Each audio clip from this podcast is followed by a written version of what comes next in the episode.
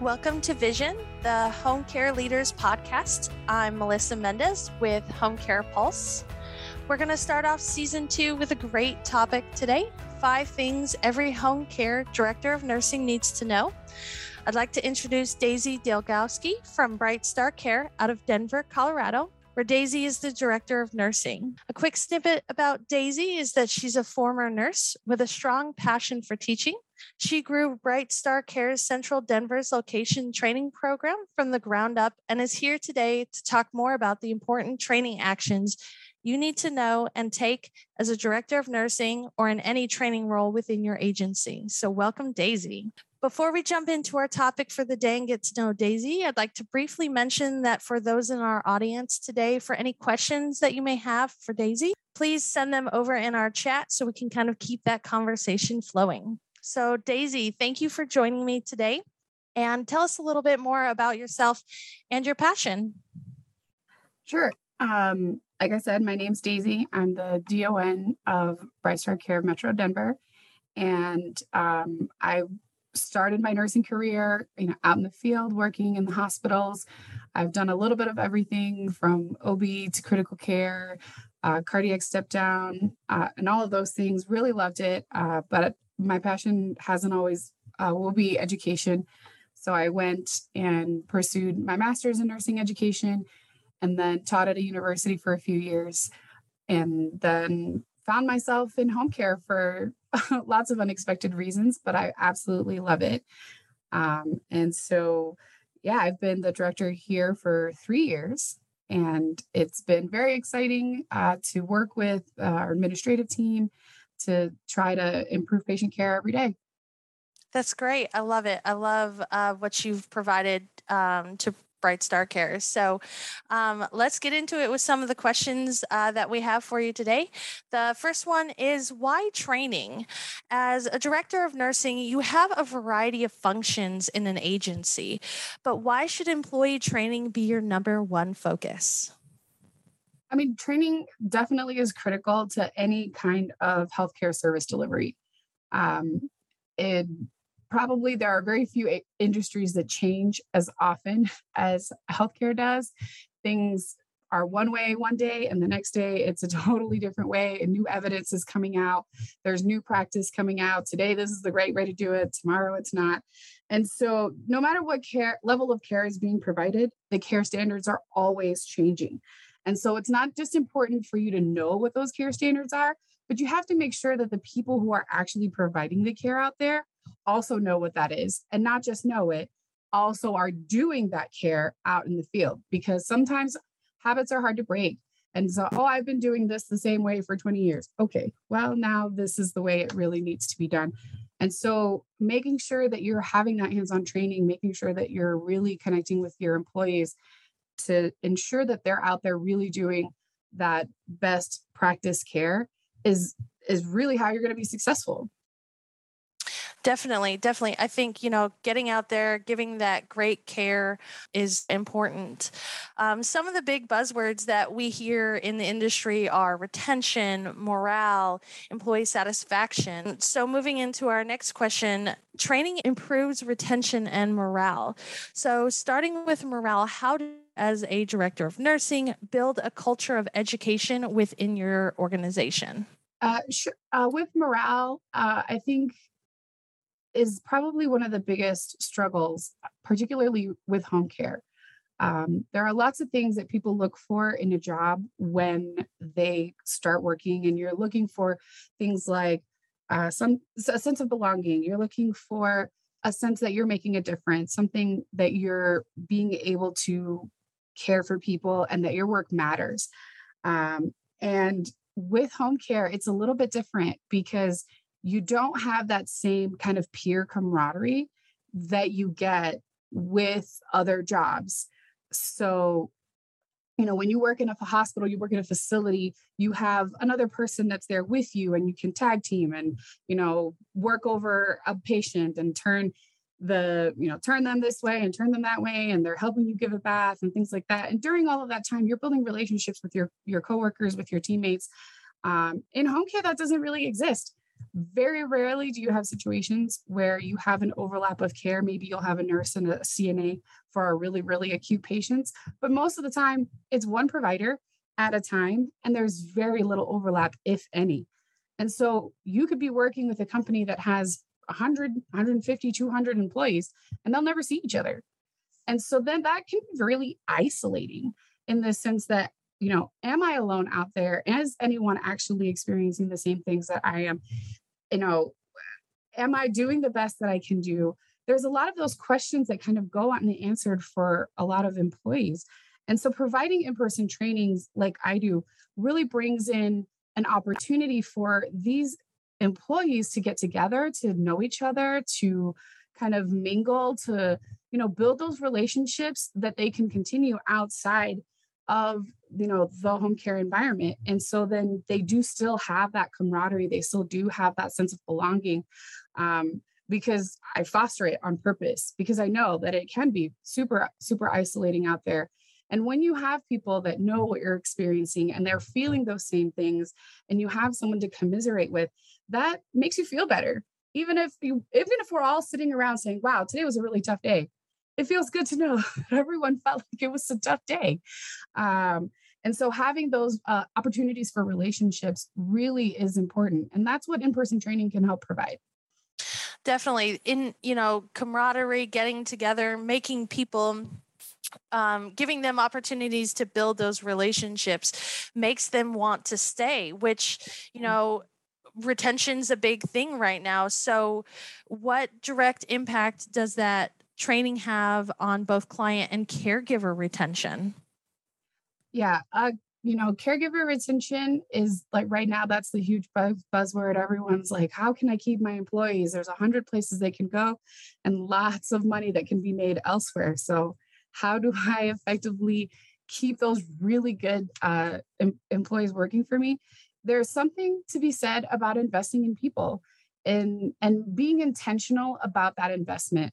You know, when we create our training programs, we do our best to ensure that they're quality programs that we put a lot of work into them we put a lot of work into what the environment looks like we put a lot of work into the content and who's providing that content um, so that they know that we have invested a lot of time into this and we're investing time into their education.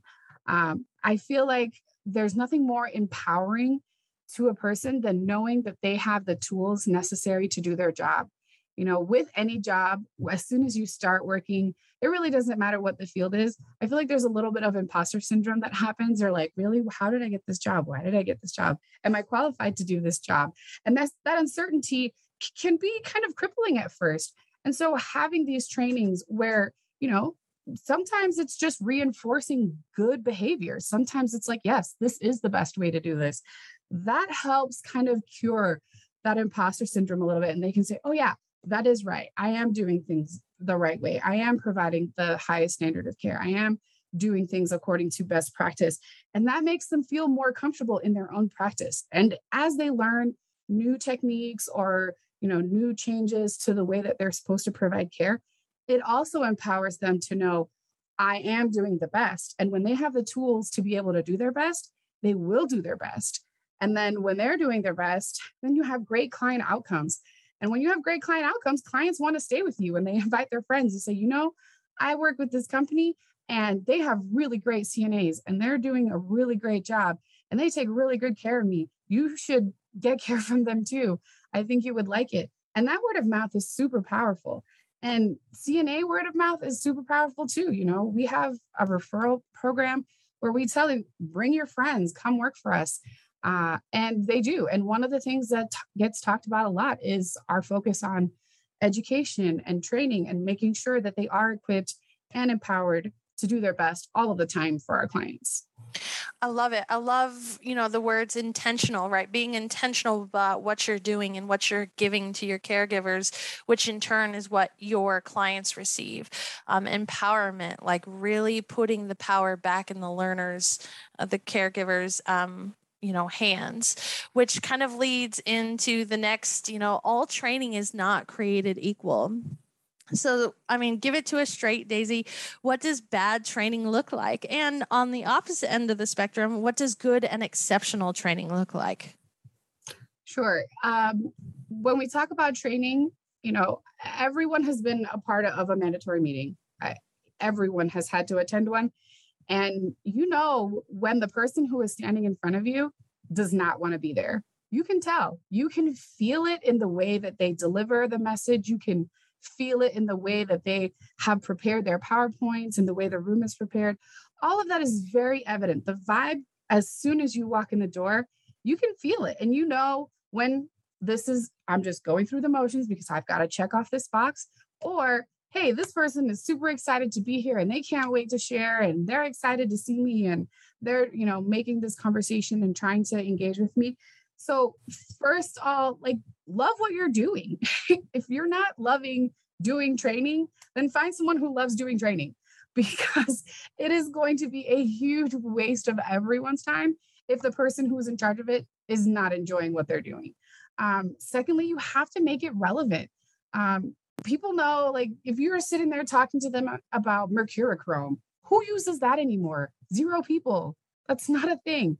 And so, why would I go on and on t- telling you about a practice that's not being used? It needs to be relevant to today's practice and to what's going on in the field. So, one of the things that I do as part of our quarterly you know, quality improvements. I'm looking at our hand washing numbers. I'm looking at our falls. I'm looking at our infection rates. And if I see any of those, you know, starting to dip or increase, depending on which way they're supposed to be going, I'm going to include that as part of my training. And I'm not shy about my numbers. So um, during the pandemic, we had a dip in our hand washing numbers. And I was like, why is this happening? The most critical time to be washing your hands. And we have the worst hand washing numbers in the history that we've ever had. And I was really upset about it. And so what did I do? I took it right back to my employees. And during our training, I put it up on the board and I said, look, our hand washing numbers right now are 85%. They've never been worse. And now 85% isn't terrible, but come on, we're talking about hand washing. Everyone can wash hands. Everyone can do this properly. It's one of the first things that's taught to you as a CNA, as a nurse, any healthcare provider. And so I put it right back on them. I said, the person responsible for this number is you. Who does their hand washing? It's not me. I'm watching you, but you're the ones that are out there in the field actually doing this. And so I made it relevant to them. We talked about what is good hand washing and why is it important and making it relevant to their practice. And it was amazing. Within one one quarter, the very next quarter, my numbers were back over 90. And then a quarter after that, they were up at 95. Um, and that's pretty much where they've stayed since then. And quarterly, I report to them what our hand washing numbers are, what our false numbers, what are our infection numbers, because now they own that information.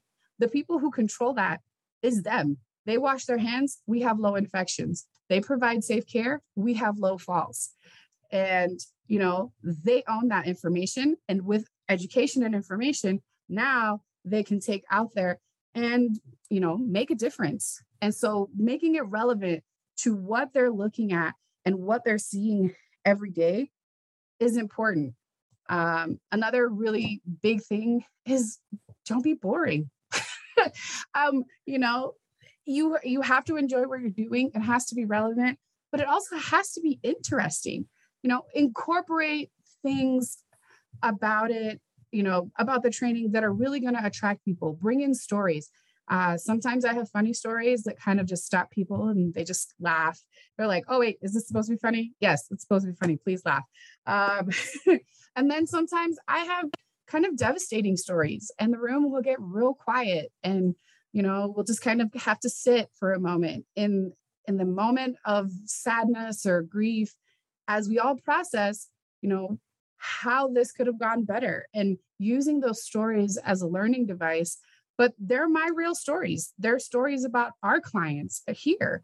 And again making that relevant and making sure that it's just exciting if it's not conveying you know important educational topics if it's not interesting if it's not engaging they're going to feel like you're wasting their time and if you have their time to waste then that means you don't value them And in their minds, their time is just as valuable as yours. And even if you pay them, they don't want to have their time wasted. Um, and so making sure that they know, you know, what's what's important and that it's important to you. Most certainly. I, I love that you kind of rolled in the fourth item too of making training fun. Um, the interest and excitement around training varies widely amongst employees. So, how do you make it fun and engaging? Um, you know, we talked about previously that you bring everybody in. You know, what little intentional details do you do that go a long way to show that respect to your caregivers and their time? So, one of the few things I do is I send out all of the quizzes for the uh, trainings ahead of time. There is no surprises as to what topic I'm going to cover. And I give them the opportunity to sign up on their own. I have five dates, d- different times, different days of the week um, over the course of a month. And they choose the time that they're going to be able to come. And so that allows for their flexibility to make sure that it's going to fit into their schedule. And then once they come in, the room is prepared. We have, um, I always have snacks because I feel like a learning environment that doesn't have food is not a good learning environment. Um, it also has to be really relaxed. You know, you can't have, when, when you think about the places where you felt like you've learned the most, like really stiff, really quiet library environments are not really it. You know, like you're so nervous and you're so anxious, especially if this is your first uh, training, you don't know what to expect. And so it has to be inviting, it has to be welcoming. So I always have snacks, and just depending on whether it's a morning, you know, we'll have more of a breakfasty snack, or if it's in the afternoon, we'll have more of a, you know, savory snack, whatever. Um, but that's important because you know they they want to you know do something, and I try to make sure that it's nice snacks too. It's not just like here's a little you know lunchable enjoy you know i try to have like fruit and waters and different types of beverages things like that so they know that again we've put a lot of work and time into this um, i especially curated a playlist for my trainings i have it on uh, one of my uh, music platforms and i've chosen every song that's on there um, and it's and it's hype music Okay, so there are no sad songs, there's no boring songs, there's no slow songs. It's all like, let's go. And it covers all the genres from, you know, I have disco music in there, I have pop music in there, you know, rock music, something to attract to every person. There will be some song that will pique somebody's interest. Um, and and I know all the words. That's the other really important part. So as they're coming in, I'm singing along, I'm dancing, I'm having a good time you know i'm making sure that the environment feels really light and fun um, and you know just making it feel like less pressure is involved i also have a little kind of goodie bag gift at every single station so every place where someone can sit there's a goodie bag it has a big name tag thing that they can put their name on so that i can see it from the front when i'm uh, speaking to them mostly because when I speak in front of people, I tend to panic and forget all of their names. and I don't want to say their name wrong or, you know, forget or call them you. You know, I want to be able to address them all by their name um, or what they want to be called. So I have them write that on the card. They all wear name tags. And then I have prepared packets with all of the required information. All the quizzes are in there.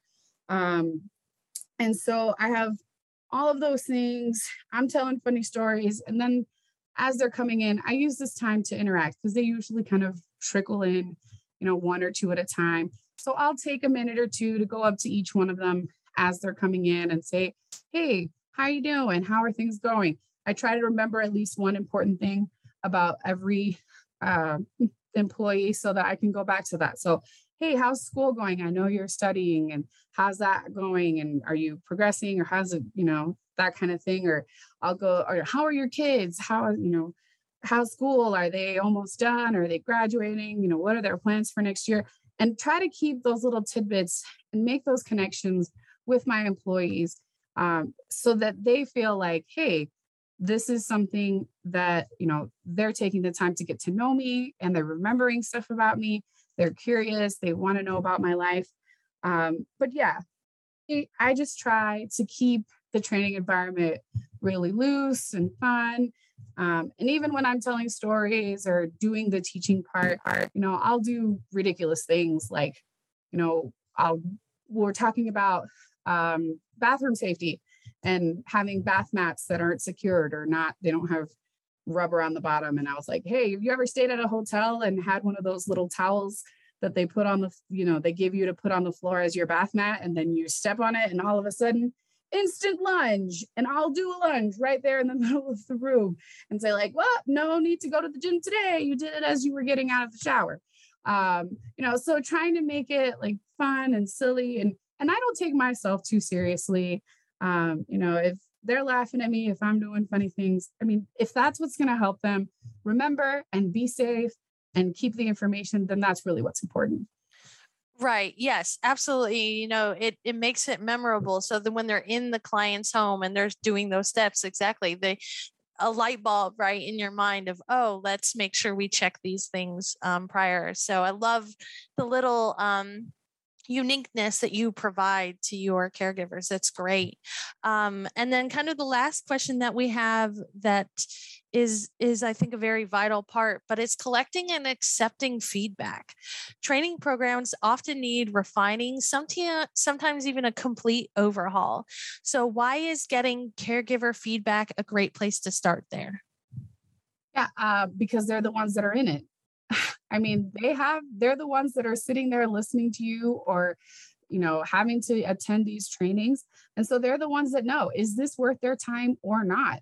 Um, they're going to tell you if you ask for it and and you are respecting of their results uh, so you can ask for feedback and then if they tell you you know that was kind of boring and i really felt like it wasn't relevant to what we were talking about and if your response to that is, yeah, well, that's what we need to talk about. So, you know, just deal with it. You're not going to get feedback. it's just not going to, it's just not going to come back to you anymore. If they know that you're not going to do anything with that information. So being open and honest with yourself and being able to receive feedback is critical because, right, I love to teach. It's my favorite thing. Um, but it doesn't always come out the way I plan. And sometimes things kind of get a little bit crazy or you know an idea that i had formulated in my brain doesn't necessarily translate to you know what they were understanding. And so being aware of that and being able to receive that feedback and say you know oh i'm reading this and it says yeah you know this wasn't your best one and like these are things that you can do better i'm going to take that um, and then be open to all the feedback. Just say i don't care what it is. You tell me you know is this you know i, I provide a structured kind of feedback where I like say out of one to five, how do you feel I did covering the topics? Do you feel like this is relevant? Do you feel um, like you're going to use this information? But then I also provide a free text space where I'm like, what else do you want to tell me about this training? And, you know, what else should I know? And I get all kinds of stuff. Like I've gotten people say this training was not relevant. I feel like this was a waste of time. And so then I've got to look back and see like how can I fix that and how can I reach out to that person. And I also think like what types of clients does that person see? Because not all of my may see all of the different clients. And so did I miss something that they're seeing that not everyone else is seeing? Um, but then I've also gotten things like, you need different snacks. Every time I come, it's the same five snacks. And I'm like, oh, you know, they always seem to come at the same time. And I kind of have the standard go to for breakfast. So I guess I'll have to mix it up. And, you know, I did. And then I got feedback like, hey, the snacks were amazing this time. Uh, and then sometimes I, you know, good feedback that, you know, makes me feel nice. Like, I love this training and you're a great teacher and can't wait for the next one. Um, and so, you know, that always feels good too. But just knowing at them knowing that you're listening to the feedback and taking it seriously and making changes based on, you know, what they're telling you, that is what's going to keep that feedback coming. It's letting them know that they have a voice and they have a say in you know what's important. And i offer them the opportunity to say hey what do you think i should talk about next time?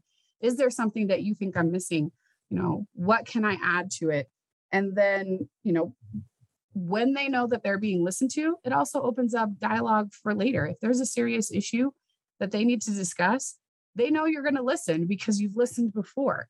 And so then now you have an opening for them to come to you with other more serious issues in the future as well yeah giving giving caregivers a safe place to voice their opinions it really shapes the training program and I mean, you know what what better feeling than as an employee when you voice something and then they turn around and, and they implement that. That's such an amazing feeling. It makes you want to stay. It makes you want to mm-hmm. keep giving back. So it's it's that never-ending circle. So I think that is wonderful. Daisy, thank you so much. It was such a great conversation. I hope that everyone was able to take away some of these talking points and found that newfound passion towards your agency's training program. Um, I really enjoyed Daisy getting to know you and listen to your your passion uh, for training and I appreciate it very much. And everyone else, thank you for tuning in, and we will catch you all next week for another great discussion. Thanks.